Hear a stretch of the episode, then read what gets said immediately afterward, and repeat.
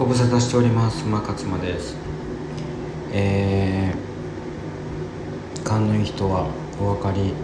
いただいているかもしれませんが、今日の収録は、えー、この声が反響するところで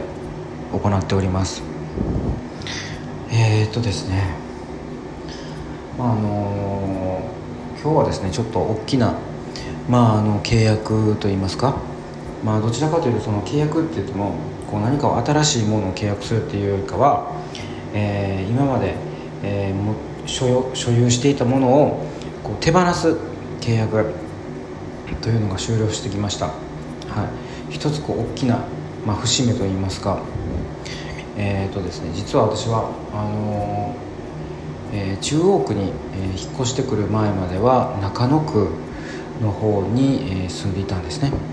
で、中野区では私はねあの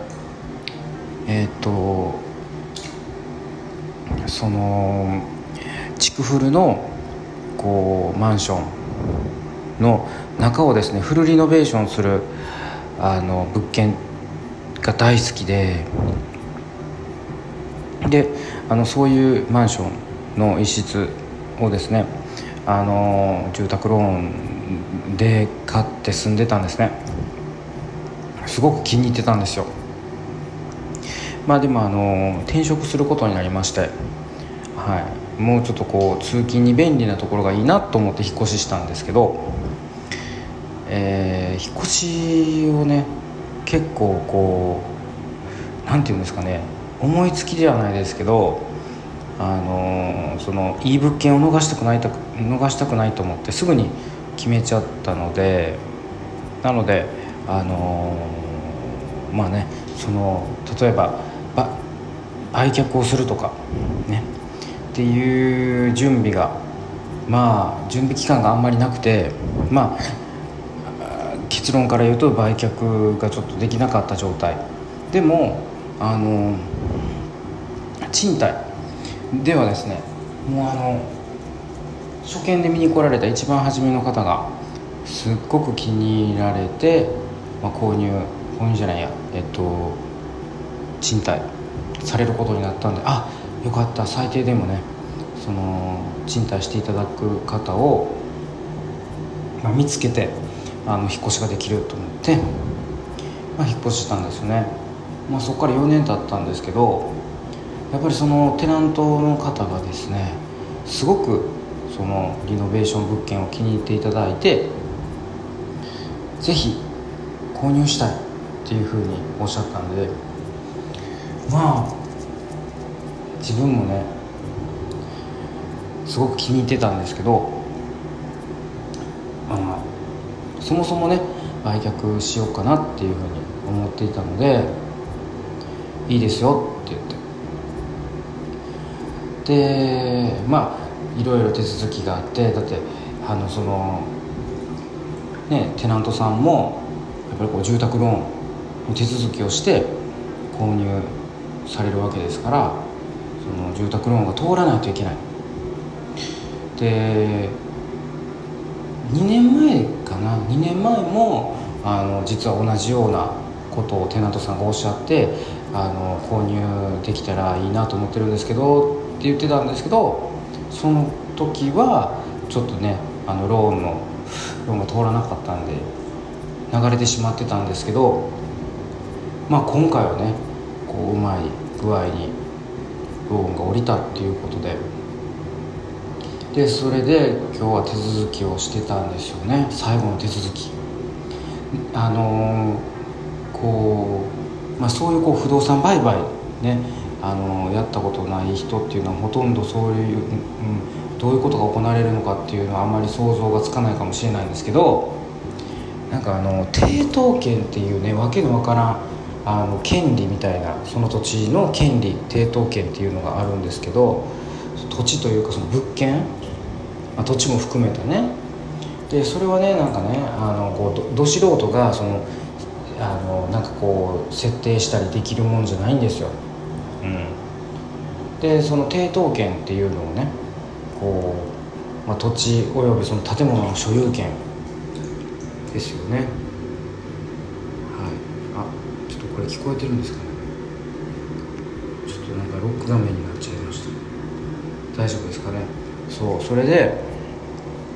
それをこうあの抹消したり登録したりっていう作業はあの必ず必要になってくる作業なんですけど、それはあの銀行の方でね、あの専門の人がやらないといけないんですけど、それは司法書士、司法書士が何をする人かっていうのも私よく分かってませんけど、まあ、その司法書士の人がそれをやらないといけないということで、そういう専門の人を雇って専門の人にお願いしないといけないんですね。でそういうのにやっぱり よん、ごまんかかってくるんですよ。抵当権の登録抹消っていう作業に。でまあその人にお願いをして、でまあ設定するっていうのはローン、住宅ローン組むときに設定する。で、えー、と住宅ローンを 返,、えー、返却する、要は売却をして、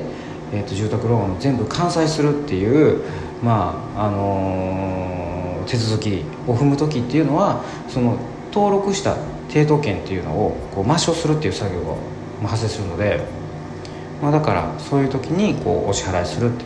で、えー、と今日はその司法書士さんも、あのー、飼い主さんも、あとはその仲介、仲介してる、あの、えー、と不動産屋さんっていうのが、まあ、一堂に会して、まああのね、そのよん社がそう一堂に会したところで、もういろんな書類にですね、もう住所と名前と電話番号みたいなのをこう手書きでガーって書いていて、もうそれ何枚もあるんですよ。じゅうまい近くあるんじゃないですか、もうなんだかんだで。そこら辺でなんかバーって書いてて、ほんで実印押していってみたいな作業をね、まあ、ひとしきりやりまして、でその銀行のやり取りっていうのはその全部司法書士さんとかがやってくれるのかな。あとはその不動産の仲介の方とかがやってくれ て, ってまあ大体ねいちじかんからいちじかんちょっとぐらいの時間でできることなんですけど、まあ今のこのご時世なら全部リモート、うん、あのこのよん名はちゃんとありますよ、リアルで。やっぱりだって紙にね、その紙というかその契約書とかいろいろあるじゃないですか。でそういうものを書いたり、あのー、実に押すのっていうのはいまだに紙ベースなんで、リアルでやるしかないんですよね。そう、もうこれがオンライン化されたらどんだけ楽かっていう話なんですけど、まあでもそれ以外のところに関しては今もこう電話のやり取りとかでね、あの済むみたいなので、だいぶそこら辺もね簡素化されたのかなっていう感じですけどね。まあなので、まあ、そういうような面倒くさい手続きっていうのを今日はやってきてですね、まああのそのね物件を手放してきた。で自分が借りてた住宅ローンっていうのを全部返済できたっていうので、やったーっていうね、なんかそういうまああのなんていうんですかね、こう手放したぞみたいな。でもねやっぱりね、なんかこ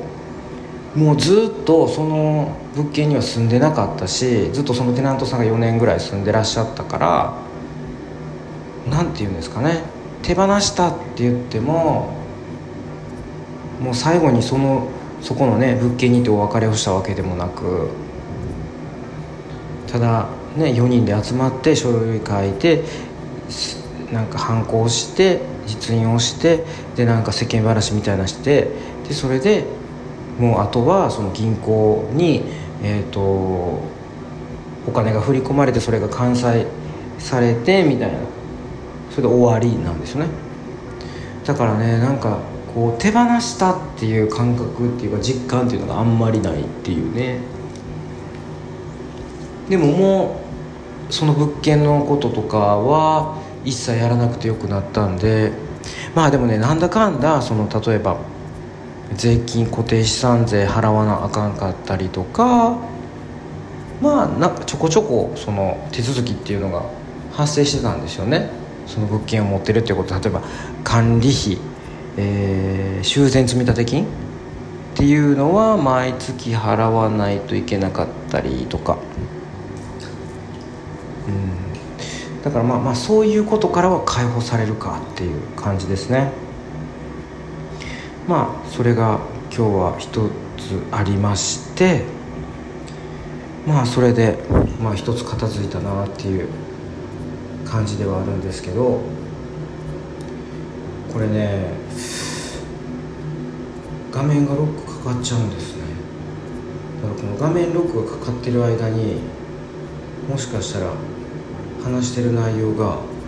えーと、ちゃんと録音されてないかもしれないですけど、画面がねなんかね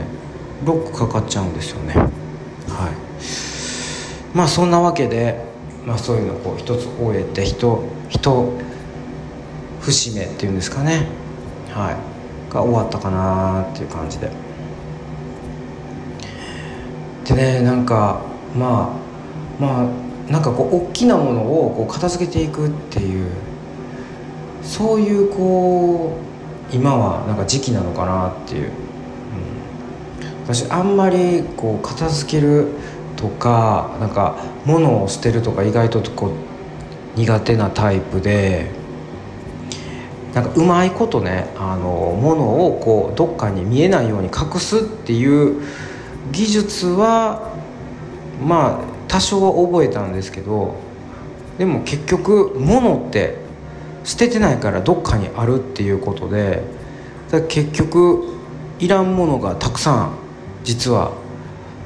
増えていってるというか、ただ隠してるだけで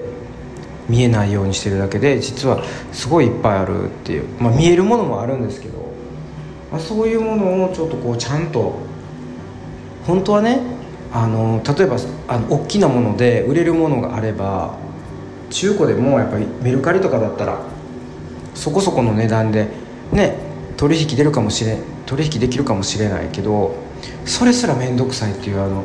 超がつくほどの面倒くさがりなんですよね。だからね困ったもんでやっぱりこう粗大ゴミとか大きなものねいらなくなったもの使いらなくなったものとかもう使わなくなったものが結構家の中にゴロゴロしてるっていう、もう使わなくなった大きいアンプウーハーとか、あとは机、えーね、デスクトップパソコン、あとはそうですね家具でいうとソファーとかね、うん、あとは椅子とかね、うん、なんかこう使わなくなったその収納とかね、あとだからその洋服もすごいいっぱいまだまだあるし、書類とかねもういらなくなったものをね何年もずっと持ってるっていう、もう捨てても多分そう困ることないやろっていうようなもんまでねずっと持ってるっていう、何なんですかね、なかなか捨てられない病っていうか、だからこれがね全部捨てられてきれいになったらいいなっていうことで今ねちょっとその準備をしてて、あのー、今ね物捨てるのにもお金がかかる時代じゃないですか。メルカリでねもう売るのが面倒くさかったら業者さんに持って行ってもらうとかね、今だってパソコンだって捨てるのにお金がかかる時代ですよ。